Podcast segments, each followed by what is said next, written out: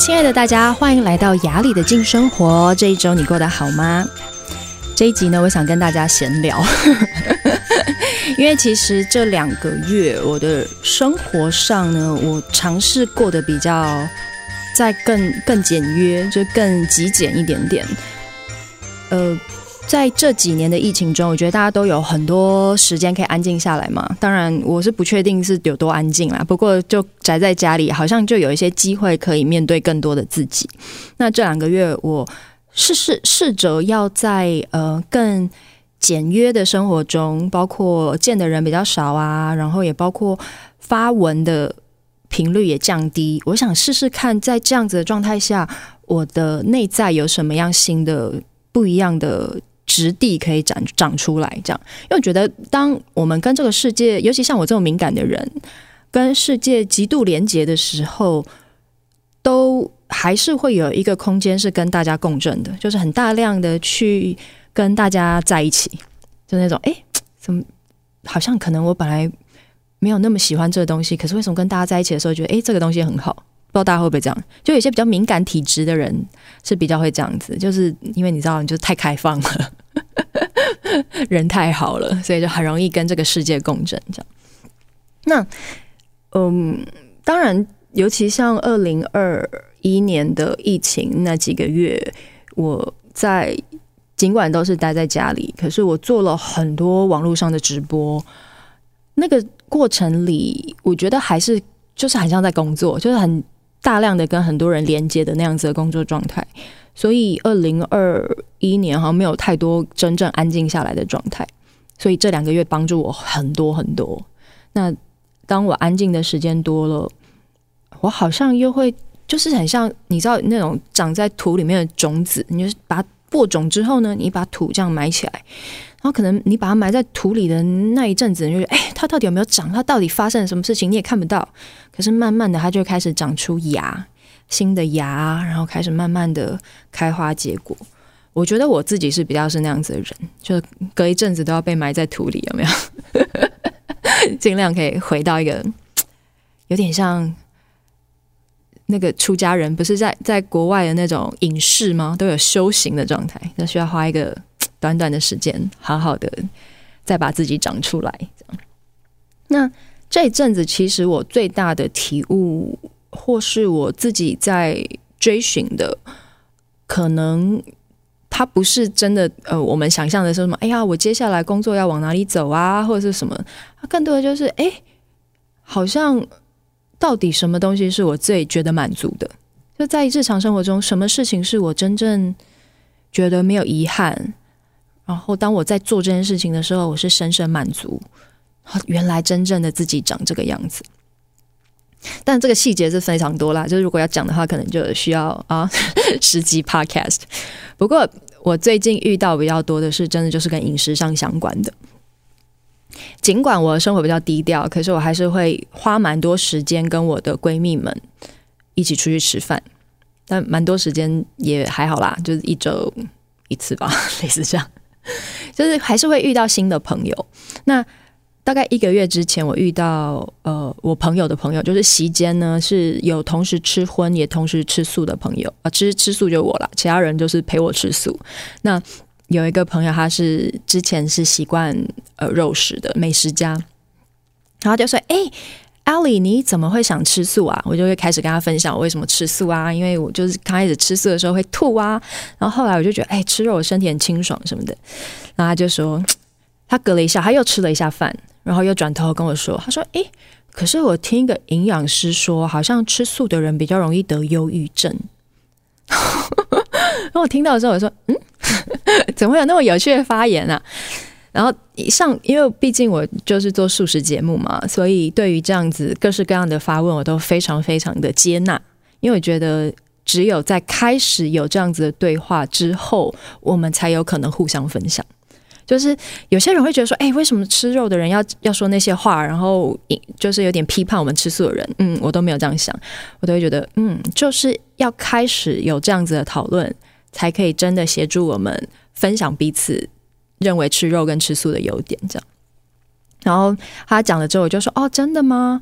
那那个营养师怎么说？他就说：“哦，因为那个营养师说，他很多来找他的都是吃素的，然后他们会有忧郁的问题。”这样，我就说：“，可是我觉得蛮特别的是，我周遭遇到的很多在推广素食的，然后在吃素的朋友，他们都有一个很干净单纯的内心，然后他们是比较容易找到快乐的。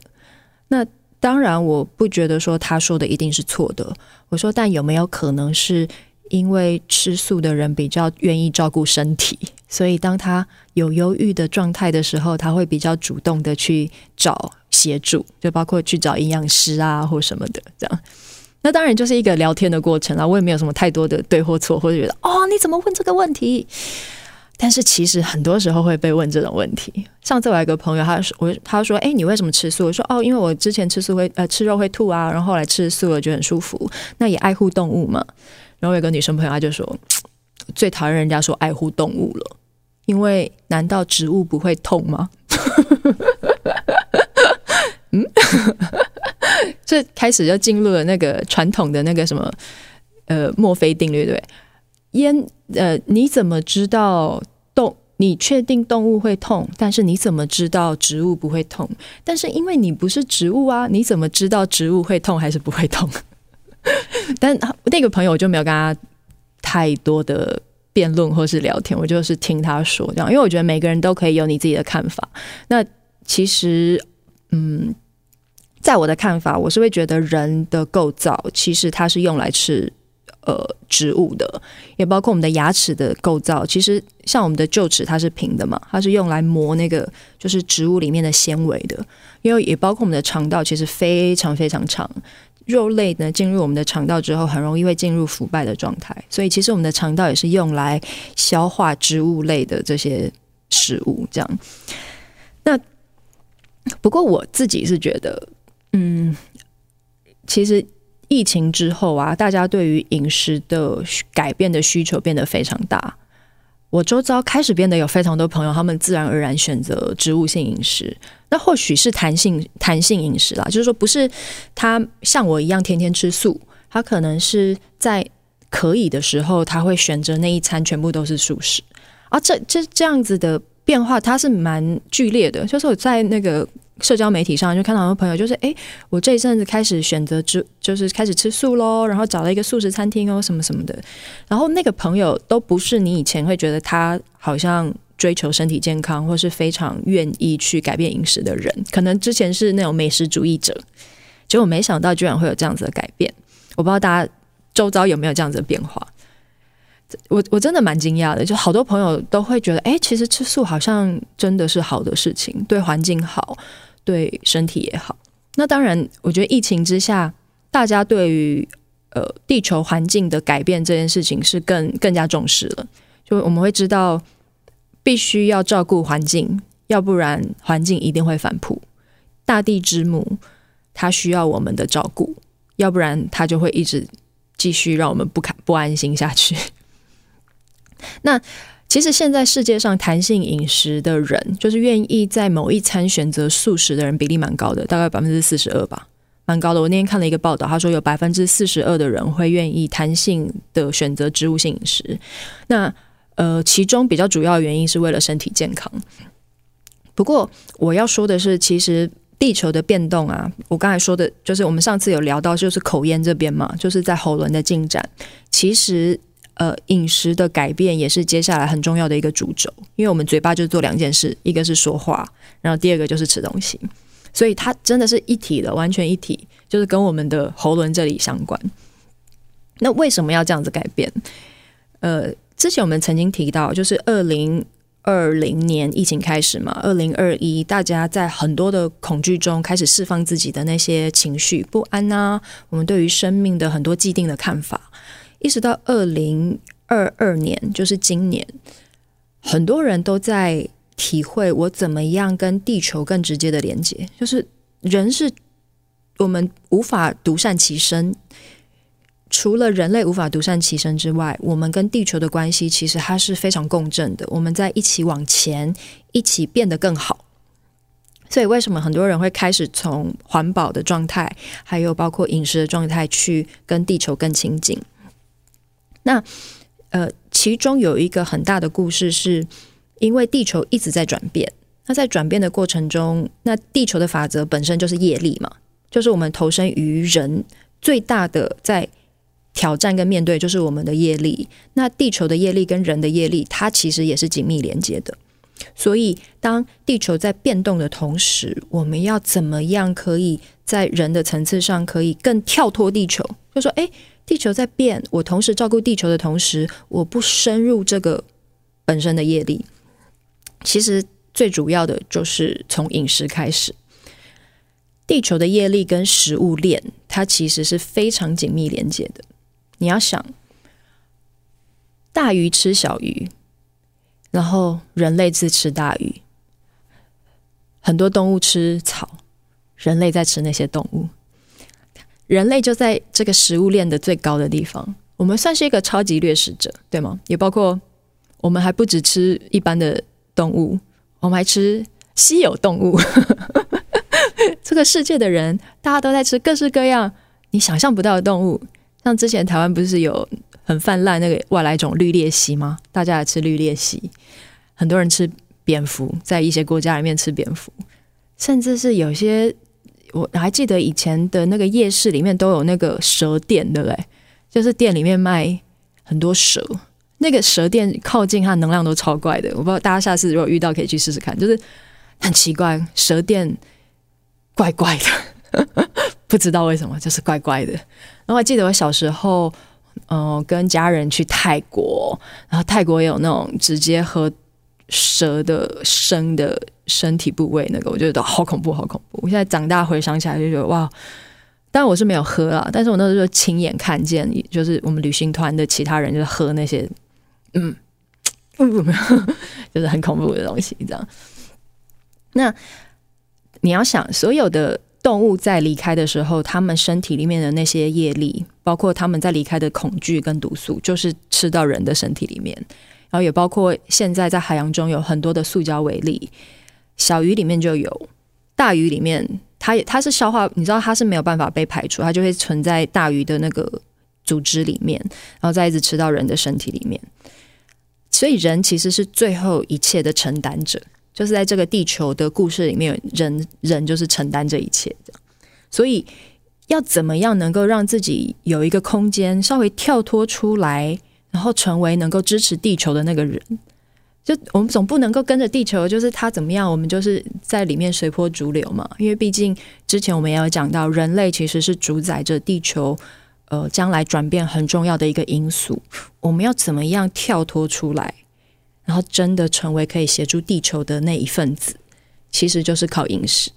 如果我们选择植物性饮食，它真的就很自然的，我们就不会跟地球的本身那个很沉重的故事整个粘在一起，它会有一个轻盈的状态。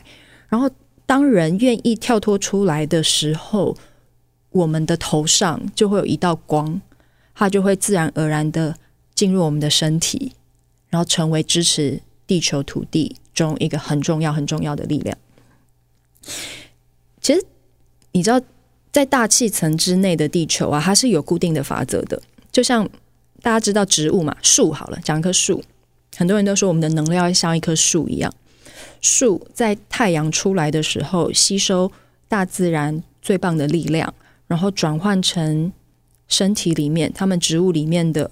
很多营养，然后进入地心，它是一个从上到下带领一个宇宙更高频能量进入地球的方式。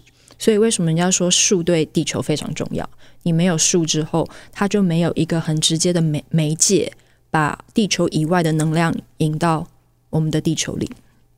其实，人类应该也可以负担同样的功功能，可是，只是我们太多时候。忘记我们脚下踩的地球跟我们是紧密相连的。很多在身心灵里面的朋友都说，我们要让自己的能量能够在上半部承接宇宙给予我们的高频能量，然后同时下盘要稳。我们要像树的根系一样，能够非常稳的接引到地球的力量，就是跟大地之母连接。那么，如果一个上面的能量是开放的人，同时他身体的下半部也是很稳定的人，当他在这个世界上做很多事的时候，他是会有很多助助缘，就是很多人来帮你，同时你也会觉得自己的生命的转变是非常有力道的。你不会一直必须要依靠自己的业力去学习。那业力的学习是什么？就是哦，我跟这个人呢，我们中间有一个要练习的故事，譬如说男女朋友好了，我在他的身上可能会发生一些事，然后呢，我在这个故事中，我学习到我内在可以改变的。可是当一个人的能量是上面非常的宽广，同时他往下。就是我们海底轮这一块的力量是很稳定的人，他会很自然的有一个更大的力量支持着他的学习，同时这份学习他可以被原，譬如说本来的业力是可能要学五年，然后同时很激烈的，他会因为有这道力量的支持，那个业力可以变得相对比较和缓，它会有点像是代谢，就是用你用更好的能量去代谢你那个业力中所有所有的故事。那对地球的支持也是同一件事，就是当一个人他愿意体认到我这里有一道光，然后同时我也能够支持地球的同时，他就可以开始这个很正面的循环。那很大的方式就真的是要怎么样意识到这个？就很大的方式就是把肉类的需求降低，真的很有用。我不知道为什么。我自己的经验是，呃，在我刚开始转换饮食的前两年，我我应该有跟大家分享过，我不确定。但有一次呢，我已经不吃猪肉了，然后我去朋友的家里的聚会，然后他的那个爷爷就说：“哎，这个肉很好吃，你吃吃看。”盛情难却嘛，然后那时候年纪比较轻，二十几岁，对于这个拒绝呢，或是坚持自己也没有，那时候还没有那么肯定，所以我就吃了，然后吃的不少。回去之后，我就突然发现我自己变得非常非常情绪化，可能就几个小时的时间，就是肉一进入到我的身体之后，它对我的影响居然是这么及时的。因为你知道东西进来，你就是会跟它连接嘛，尤其吃东西是这么亲密的，我们把它放到身体里面，然后就奇怪，不知道怎么回家就开始哭，就开始有那种悲从中来，你知道吗？然后从那一次之后，我就再也不敢吃肉了。好像也没有了，好像又隔了，呃，但是那一次对我的影响蛮大，就是知道说哦，真的影响很大，就是你身体敏感的人是很能够觉察这些差异的。然后呃，最后跟大家分享一个小小的方式啊，就是我自己的方式，就是我知道很多人，我讲到这里，有些人半信半疑，有些人会说好，我来试试看，我不要吃肉，我来试试看。可是等到明天一坐上餐桌，然后看到满桌的佳肴，还是忍不住，该怎么办？我先说我自己的观点。我分享这些，我没有期待所有人都马上成为植物性饮食的人。当然，如果有其中有一两个人愿意转换饮食到纯植物饮食，我会觉得非常非常满足。第二个是。嗯，我支持在这个社会上的弹性饮食，就是你可以慢慢的从一个礼拜一天吃素，到可能或是或是你选择早餐吃素，慢慢的让身体体验植物性饮食带给你的好处。然后第三个我要分享的是一些进阶的方式，因为我猜。对于一个吃素二三十年、三四十年，甚至六七十年的，呃，对，吃肉这么久的人来说，要马上剧烈的改变，身体可能会受不了。所以我有两个方式。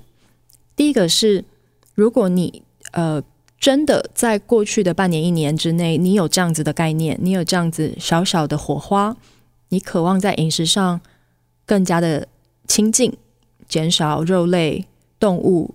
成分的摄取，但是对你来说一直都有难度，然后会反反复复，就像减肥一样，一直复胖，一直复胖，忍不住就吃了吃了吃了。这样子的朋友，我会建议你先戒掉四只脚的动物。为什么？因为四只脚的动物跟我们地球的所有的故事，它是非常紧密相连的，然后它的能量也是相对沉重的。如果你渴望你的能量轻盈，你可以先不吃这个四只脚的动物一个月。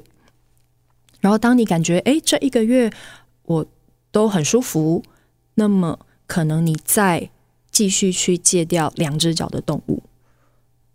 那这个时间到底是一个月还是两个月，由你自己来决定。有些人甚至是当他不吃四只脚之后，他对两只脚的欲望也会直接就降低了。然后最后再把所有海中的呃没有温度的动物戒掉，最后。再进入纯植物饮食。那还有另外一个方式是，呃，如果你真的听了这些很多你想要尝试改变饮食的这些 podcast，或是你的朋友这样建议你，可是你还是好有欲望哦，就是每次都觉得啊，天哪，好好吃。没有关系，生命有属于他自己的节奏，他有他的时间。